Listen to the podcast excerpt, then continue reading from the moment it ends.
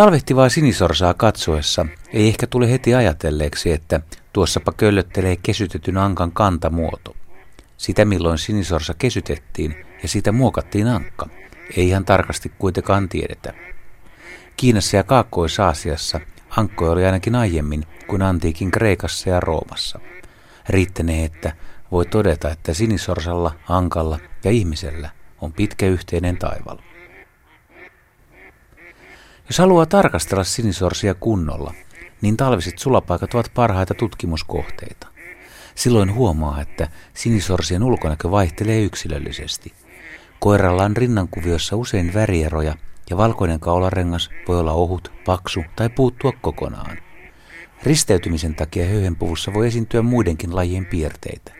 Voi olla, että pyrstössä on pituutta muistona jouhissorsalta tai nokassa leveyttä lapassorsalta. Eikä pelkästään ominaisuuksia isältä tai äidiltä, vaan vaikkapa isän isän isältä tai äidin äidiltä. Takaisin risteytymisen takia voi olla vaikea tietää, mistä on kyse. Jotkut geenit voivat putkahtaa esiin, vaikka emot olisivat lähes normaalipukuisia sorsia. Sinisorsa on ainakin kaupunkilaisille tuttu myös talvilintuna. Ensimmäiset sinisorsat yrittivät talvehtia Suomessa jo 1800-luvulla. Esimerkiksi Rautalammin Tyyrin virrassa sinisorsia nähtiin talvisin 1880-luvulla, mutta tiedot talvehtimisten onnistumisista ovat noilta ajolta hieman puutteelliset. Se tiedetään, että 1900-luvun alussa sinisoraset olivat harvinaisia talvivieraita. Tuolloin Helsingissä ja Oulussa talvehti vain muutamia yksilöitä. Niin ikään 1910-luvulla määrät olivat niukkoja.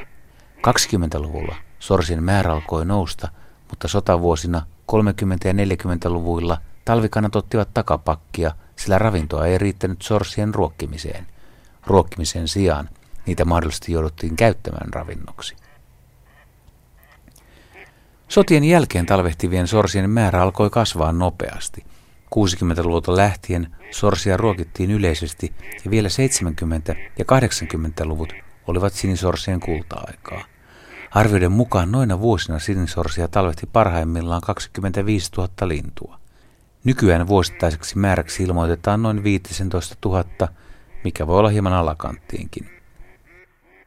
Suomessa talvehtimista sorsista kuolee noin 5 prosenttia, Tanskassa ja Pohjanmeren rannikolla talvitappiot sen sijaan nousevat peräti 30. Siten Suomessa talvehtivien sorsien elinikä on pitempi ja poikastuotto parempi. Talvehtivat linnut välttävät muuttomatkan riskit ja pääsevät keväällä valitsemaan parhaat pesimäpaikat ja aloittamaan pesinnän aikaisemmin kuin etelässä vierailevat linnut. Sinisorsien parimääräksi on arvioitu noin 200 000. Karkeasti ottaen voi laskea, että jokaiselle parille olisi tarjolla Suomessa oma järvensä. Mutta näin ei ole, sillä sinisorsa on elinympäristönsä suhteen vaatelias. Mikä tahansa lutakko ei kelpaa. Erässä tutkimuksessa seurattiin kymmeniä pienehköjä järviä useita vuosia. Peräti 70 prosenttia järvistä jäi ilman perheonnea. Niillä ei havaittu poikasia koskaan. Sorsat suosivat reheviä vesistöjä ja valitsevat pesimäjärvensä sillä perusteella, löytyykö niiltä jälkikasvuille ravintoa. Naaraat siis osaavat arvioida tämän etukäteen. Jos saisin selville yhden asian sinisorsien elämästä, mitä siis ei tiedetä, niin se olisi kyllä tämä.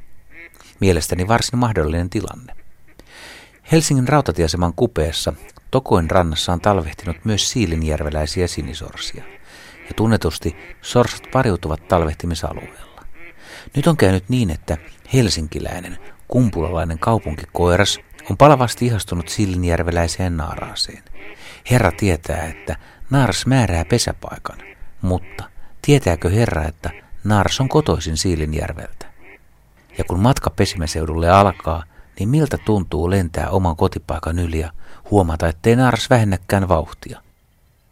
Yrittääkö koiras vielä maanitella, että tässä etelämpänäkin olisi ihan hyvä pesiä?